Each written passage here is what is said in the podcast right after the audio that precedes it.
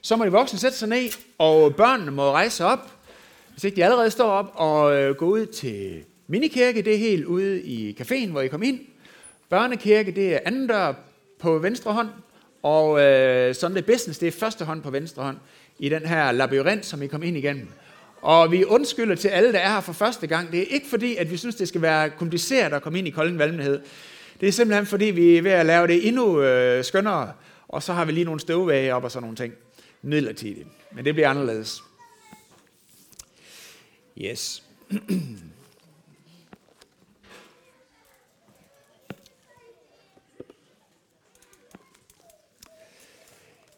Jeg ved ikke med jer, men øh, jeg har fundet det meget fornøjeligt at følge med i øh, valgkampen her op til øh, Folketingsvalget for er det et par uger siden efterhånden. Og øh, jeg har lagt mærke til en skarp trænet færdighed, som mange af de her politikere de har. Når de bliver stillet et spørgsmål, så, så svarer de egentlig på noget helt andet, men uden at vi sådan egentlig lægger mærke til, hvis ikke man lytter godt efter, at det er det, de gør. Det kan for eksempel lyde, at en, en, øh, en politiker får et spørgsmål, og så siger vedkommende, ja, det vil jeg rigtig gerne svare på. Og så vil jeg også bare gerne lige pointere, at og derfor, og så kører man, og de fortæller om et eller andet, og man har slet ikke øh, lagt mærke til, at de egentlig ikke svarer på det, der blev spurgt om. Faktisk så troede jeg ved første øjekast på dagens prædiketekst, at det var lige præcis sådan et politikersvar, som Jesus han kom med til disciplene, da de kom og spurgte ham om noget med storhed. Men måske svarer han rent faktisk på deres spørgsmål, og det er det, han, øh, han gør. I kan i hvert fald selv prøve at vurdere det, når jeg nu læser dagens prædiketekst. Svarer han på spørgsmålet, eller begynder han egentlig at snakke om noget helt andet, som han synes er meget mere interessant? Dagens prædiketekst til 22. søndag efter Trinitatis er fra Matteus evangeliet kapitel 18 fra vers 1. Der står, På den tid kom disciplene hen til Jesus og spurgte, Hvem er den største i himmeriget? Han kaldte et lille barn hen til sig og stillede det midt i blandt dem og sagde, Sandelig siger jeg, hvis I ikke vender om og bliver som børn, kommer I slet ikke ind i himmeriget. Den, der ydmyger sig og bliver som dette barn, er den største i himmeriget. Og den, der tager imod sådan et barn i mit navn, tager imod mig. Men den, der bringer en af disse små, som tror på mig, til fald, var bedre tjent med at få en møllesten hængt om halsen og blive sænket i havets dyb. Ved verden for det, der fører til fald. Vel må der komme fald, men ved det menneske, som bliver årsag til fald. Hvis din hånd eller fod bringer dig til fald, så hug den af og kast den fra dig. Du er bedre tjent med at gå lemlæstet eller vandføre ind til livet, end med begge hænder eller fødder i behold at kaste sin evige ild. Og hvis dit øje bringer dig til fald, så riv det ud og kast det fra dig. Du er bedre tjent med at gå ind til livet med et øje, end med begge øjne i behold at kaste i helvedes ild. Se til, at I ikke ringeagter en af disse små. For jeg siger jer, deres engle i himlen ser altid min himmelske fars ansigt. For menneskesønnen er kommet for at frelse det fortabte. Hvad mener I? Hvis en mand har 100 får, og et af dem far vild, lader han så ikke de 99 blive i bjergene og går ud og leder efter det vildfarne? Og lykkes det ham at finde det, Sandelig siger jeg jer, han glæder sig mere over det, end over de 99, der ikke får vel. Således er det jeres himmelske fars vilje, at ikke en eneste af disse små skal gå fortabt. Amen. Hvordan måles menneskelig storhed? Hvordan måles menneskelig storhed? Forskellige kulturer, forskellige øh, subkulturer har forskellige svar på det spørgsmål. Og øh, Jesus har præsenteret disciplene for det, som han kalder Guds rige, eller Guds kongerige. Og det interesserer de at finde ud af, hvordan ser det her med storhed ud inden for de strukturer, og den måde, som man øh, beregner det på inden for dit rige, Jesus. Og det kommer de at spørge om. Og hele prædiketeksten er Jesus svar på det spørgsmål. Og Jesus han giver disciplene tre afgørende aspekter til at forstå sand storhed. Han svarer dels på, hvad sand storhed er. Han svarer på, hvordan det ser ud, når det praktiseres. Og så svarer han på, hvordan man får det. De tre ting. Hvad det er, hvordan det praktiseres, og hvordan man får det. Så vi starter med at kigge på, hvad det er. Disciplerne, de kendte til riger, kongerige og forskellige ting, sagde forskellige kongedømmer og strukturer og sådan noget. Og de vidste, hvordan at de her sammenhænge havde forskellige magthierarkier. Og i deres optik, så afspejlede de strukturer og de magthierarkier værdi og storhed. Og så kommer disciplen til Jesus og spørger til, hvordan ser det så ud i himlens kongerige? Det som i vores oversættelse kaldes himmeriget. Det var her i Matteus evangeliet. I Markus evangeliet kapitel 9, hvor den samme situation beskrives, der får vi også den detalje med, at disciplene forud for, at de var kommet til Jesus, havde skændtes om det. De havde diskuteret og argumenteret for, hvem var den største, og hvad skulle der til, for at man øh, var større end nogle andre og sådan nogle ting. Og selvfølgelig havde de det. For det, som de kendte til for alle andre sammenhænge, var, at storhed, det er noget, man tilkæmper sig. Storhed, det er noget, man gør sig fortjent til. Det kommer på baggrund af, at man har gjort et eller andet eller tilkæmpet sig noget. I det gamle testamente er der øh, mange eksempler på den forståelse af storhed, og jeg vil dele øh, en case med jer, øh, der viser, hvordan den form for storhed fungerer. Og det er en case, der omhandler en fyr, som hed noget så smart som kong Nebuchadnezzar. Kong Nebuchadnezzar. Prøv lige at sige til sidemanden. Nebuchadnezzar. Det er der bare noget skønt over for lov at sige en gang imellem. Nebuchadnezzar. Han var stor konge over Babylon. Øh, et rige, som sådan i større eller mindre træk dækker det, som øh, kaldes Irak i dag. Og hans navn det er så stort og så kendt, så selvom det er 3500 år siden, sådan cirka, at han levede, så bruges navnet stadigvæk i, øh, i poesi og øh, romaner og ting og sager verden over i dag. Han havde al den storhed, al den magt. Han var enevældig over, en, over verdens største herre, og ja, et fantastisk rige der. Men han havde ingen tryghed. Han havde masser af bekymringer. Hvis vi læser i Daniels bog kapitel 4, så står der, at de her bekymringer de kom til udtryk i drømme hos ham om natten. Hvor han blandt andet drømte om, at han, han så så et kæmpe stort flot træ. Der var så højt, at det nåede helt op til himlen. Det var så stort, at det kunne ses over hele jorden. Det var utrolig smukt, og der var masser af frugt på det her træ, så alle jordens øh, levende væsener kom og spiste sig mæt i frugten fra det her træ. Men så fortsatte drømmen, og træet det blev fældet og der var kun en stup tilbage. Og han blev klar over, at det var ham, der var træet. Og det var også ham, der var stuppen. Og det afspejler en grundlæggende pointe om storhed på verdens måde. Nemlig det, at den storhed er aldrig sikker. Den storhed er altid omgivet med strid og kamp. Der er aldrig ro og den giver ingen savlig mulighed for at opnå sand og varig storhed. Er Jesu pointe med børnene så, at vi, som ligesom vil være discipler, sådan noget, vi skal glemme alt om storhed og værdighed og ære? Siger Jesus egentlig i dagens tekst, glem alt om storhed, prøv om I kan være totalt uambitiøse. Er budskabet, at enhver kristen helst skal have sådan et vist mål af dårligt øh, selvværd, og helst ikke have noget ønske om, at det bliver ret meget anderledes. Nej, det er det heldigvis ikke. Og det er der af flere grunde. Den vigtigste grund er, at Gud har skabt os til storhed. Det er Guds vilje, at vi skal leve i storhed. Der står sådan her i salme 108, du har gjort mennesket kun lidt ringere end Gud. Med herlighed og ære har du kronet det. I salme 139 står der, salmisten siger, jeg takker dig, fordi at jeg er underfuldt skabt. Underfuld er dine gerninger. Jeg ved det fuldt ud. Så hvorfor har alle voksne, på tværs af forskellige personligheder, hvorfor har vi alle sammen en tendens til at sammenligne, til at måle, til at stræbe efter storhed?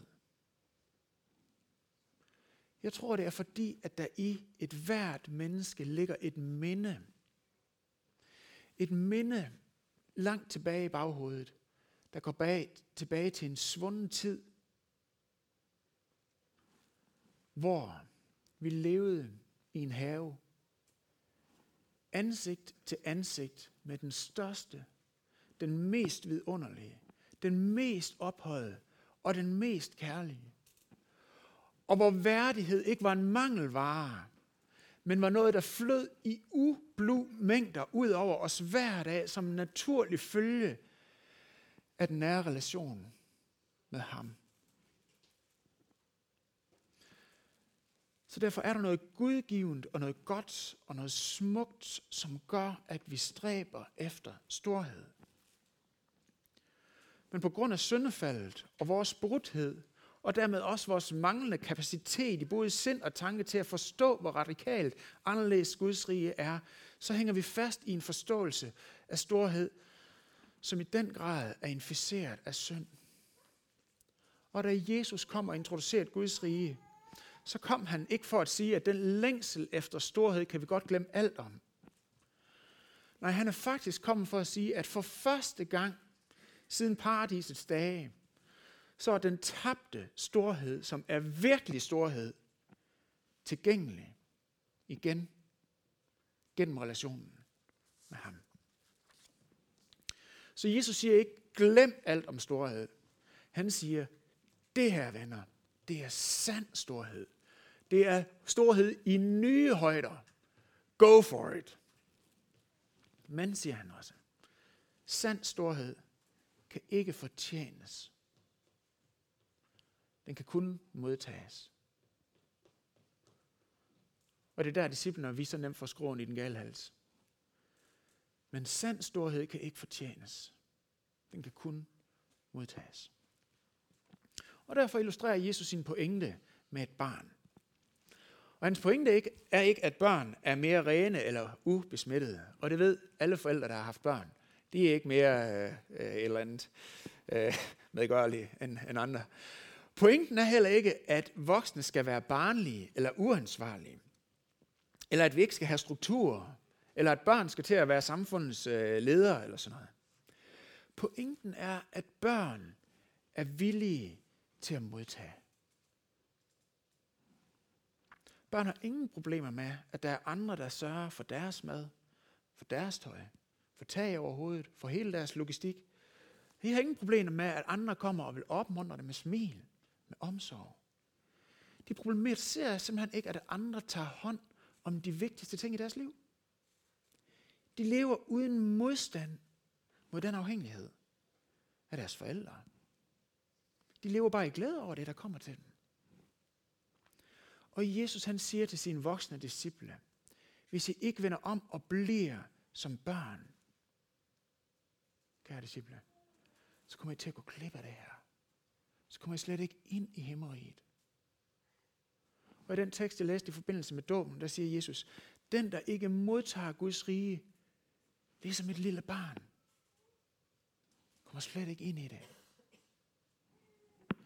For storhed kan ikke fortjenes. Ikke sand storhed. Den kan ikke fortjenes. Den kan kun modtages. Og få steder bliver det så tydeligt, som man døber et helt lille barn som Mia. Og det kan vi lære noget af. Og det er faktisk også det symbol, der ligger i, at dåbskjolen den er så lang, så kan det ikke meget mere end fødderne. For der skal være plads til at vokse i den. For den storhed, som kun kan modtages, den skal vi vokse i hele livet. Den har vi brug for at være klædt i hele livet. For sand storhed kan aldrig fortjenes. Den kan kun modtages. Godt nok. Andet spørgsmål. Hvordan ser stand, sand storhed så ud, når det praktiseres? Jesus behandler i sit svar til disciplen det ud for to forskellige øh, aspekter. Dels i relation til andre, og dels i relation til os selv. Vi vil først se på det i relation til andre. Når vi modtager sand storhed for Jesus, så vil det helt automatisk gå ind og ændre vores tilgang til andre. Og særligt til de små. Og her har jeg lige en foranklarende parentes. Fordi Jesus han ændrer lidt sit sprogbrug igennem teksten. Han starter med at tale om børn. Og lidt længere hen i teksten, så udvider han begrebet og taler om de små. Og det vil sige, en hver, som er sårbar. enhver, som er sårbar i samfundet. Og lidt længere hen, så taler han om de små, som tror på mig i vers 6. Og der er en række forskere, som mener, at her taler Jesus simpelthen om sine disciple.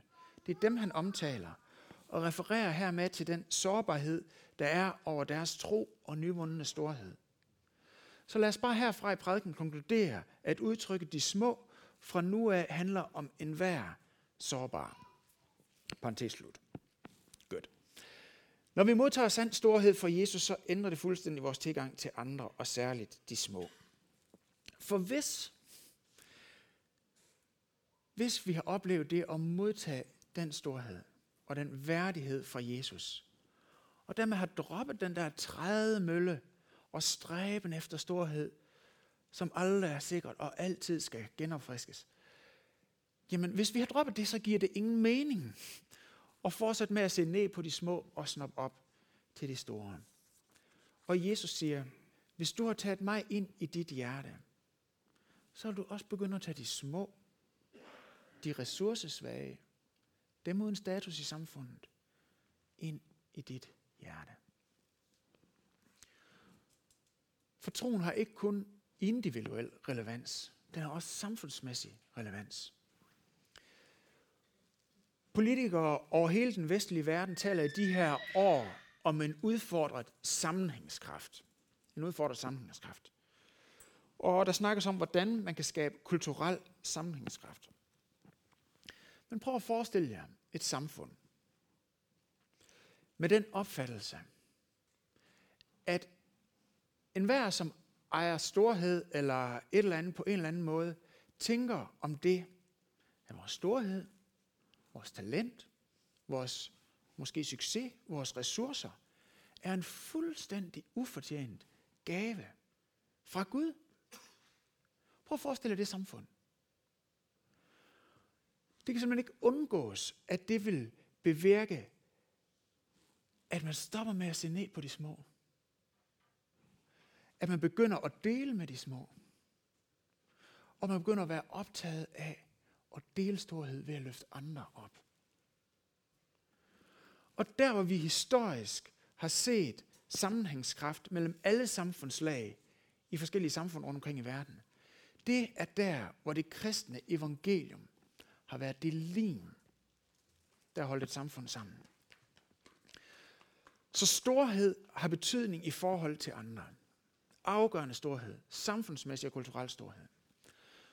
Og nu vil vi prøve at se på, hvordan det viser sig, når det praktiseres i forhold til os selv. Jesus han, han introducerer i, øh, i teksten til i dag en problematik omkring fald i relation til storhed. Det ord, som i vores oversættelse er oversat med fald, kan også oversættes med at snuble eller at synde. Fald, snuble eller synde. Og synd, det er den destruktive magt, som kom ind i verden med syndefaldet, og som bevirker hele det her system af fejlagtige forsøg på at opnå storhed. Det er det ene.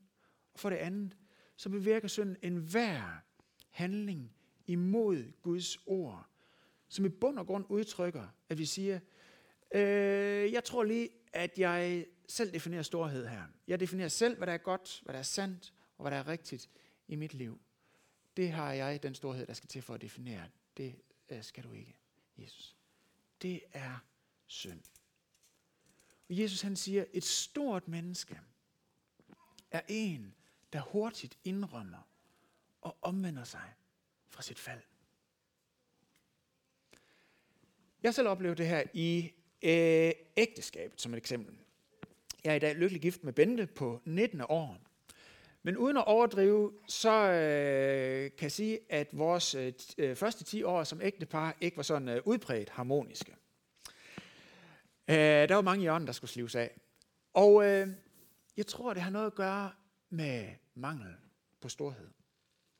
Vi var måske bange for at miste vores storhed til den anden. Bange for at miste os selv. Og jeg tror, at vi prøver at holde på noget i, i, i et forsøg på at holde på et eller andet øh, storhed, eller hvor mange, jeg, jeg ved det ikke.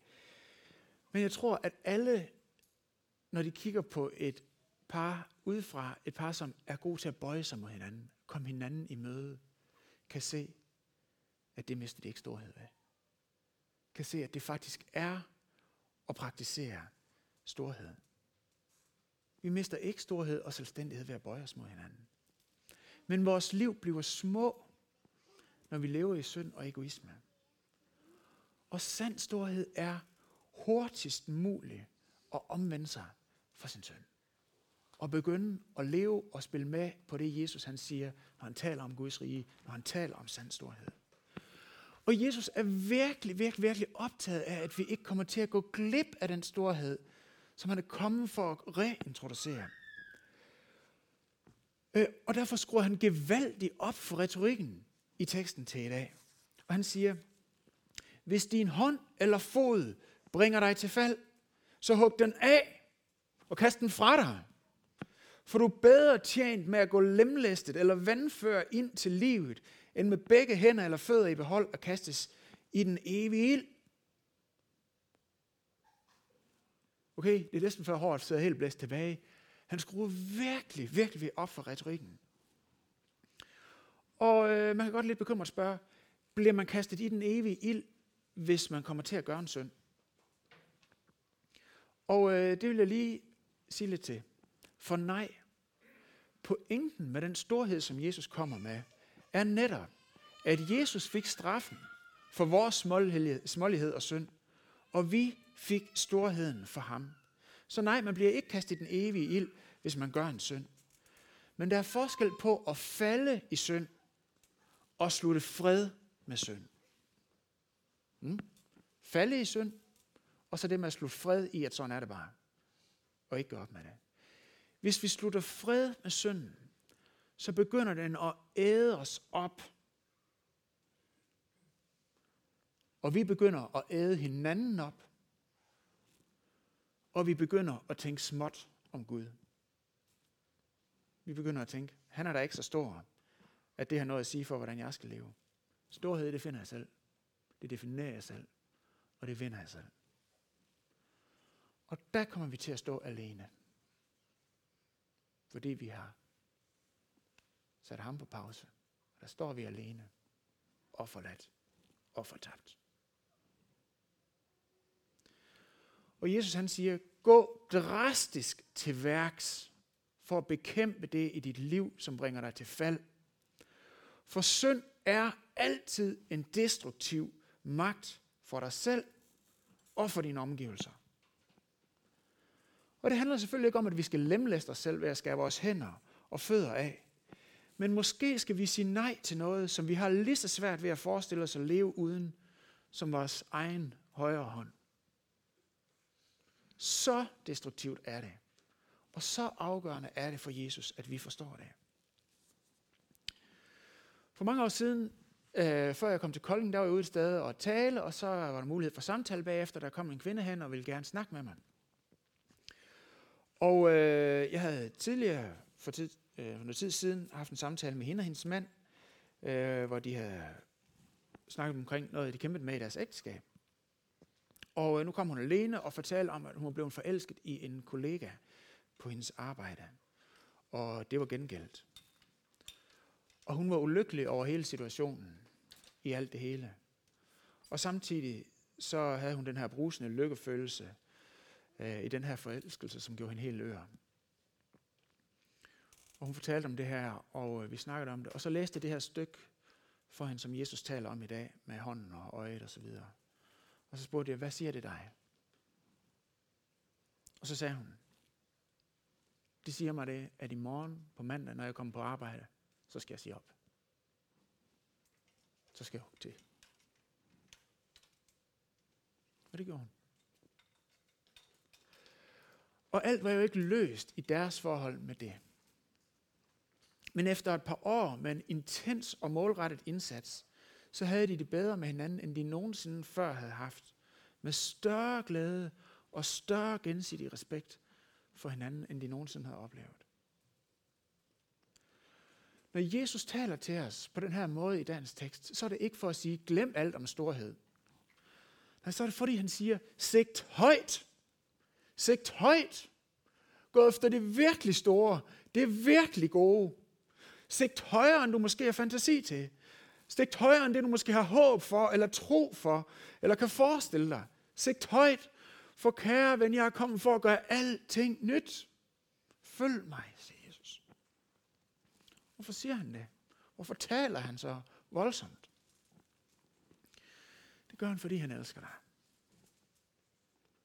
Men også fordi, at du med dine fodspor efterlader enten en storhed, som helt automatisk vil føde storhed i andre, eller du efterlader dig destruktion, som vil påvirke andre.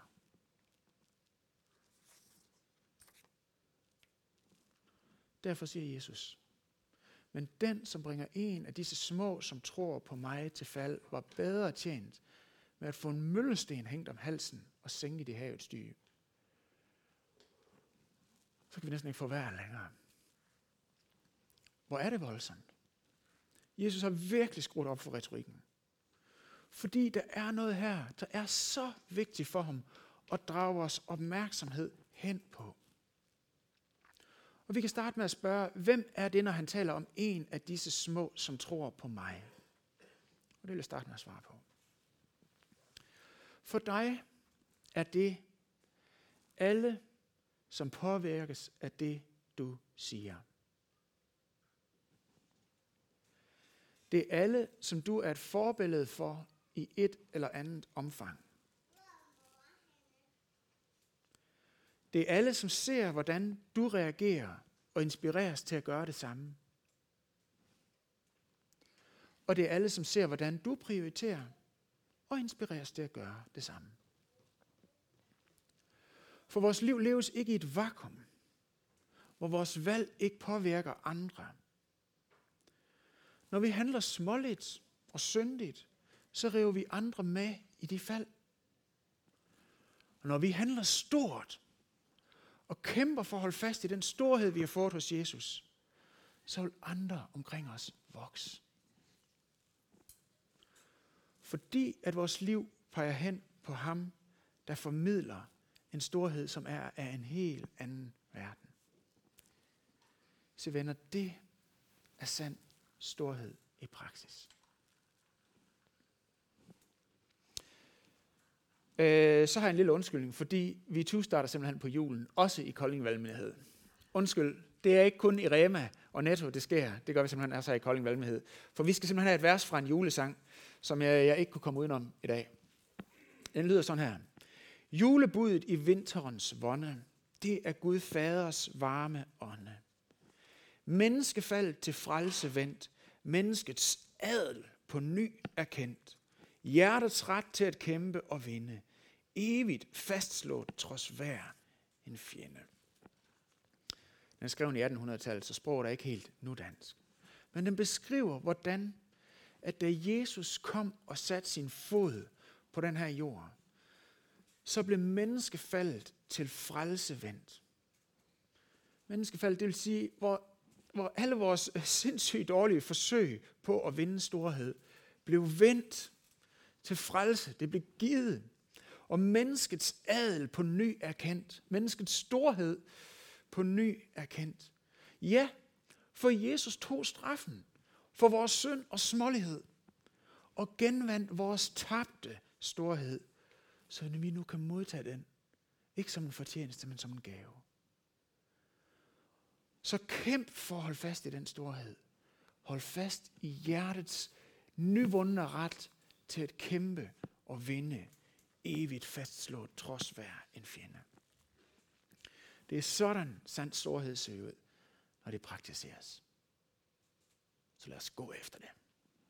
Lad os gå efter det. Så er vi fremme ved sidste spørgsmål. Hvordan får man sand storhed?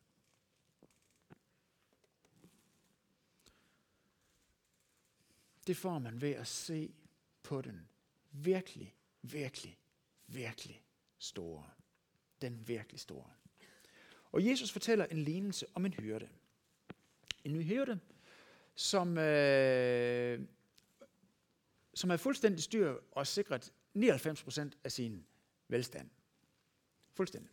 Ingen grund til bekymring. Men alligevel så drager den her hyrde ud i ødemarken for at finde det ene for, der er blevet væk. Jesus siger, den der ydmyger sig og bliver som dette barn er den største i himmeriget. Den største er den mindste, og den mindste den største. Og hvad, så spørgsmålet tilbage, hvem er, hvem er den mindste, hvem er egentlig den største? Og prøv at se, hvad det afspejler den historie, Jesus han fortæller. Det afspejler nemlig, at Jesus var hyrden, som selv blev et får. Han var den største, men blev den mindste. Han blev menneske. Og på korset hang han som et vildfarent og fortabt for. Og der var ingen, der kom og fandt ham. Ingen, der kom og fandt ham. Men lige præcis der, hvor han hang som den allermindste, allermest fortabte, lige præcis der muliggjorde han, at hans storhed kan overflyttes til enhver, der vil findes af ham. Han er den virkelig, virkelig store, som bliver ved med at gå og lede efter os. Bliver ved med at kalde os. Siger, kom, der er noget større her. Der er noget virkelig stort, som du skal være med i. Og når vi ser hans storhed, så ændrer det vores tilgang til de små. Og så ændrer det hele vores forståelse omkring storhed, så vi for alvor bliver i stand til at leve i sand storhed. Lad os rejse os op og bede sammen.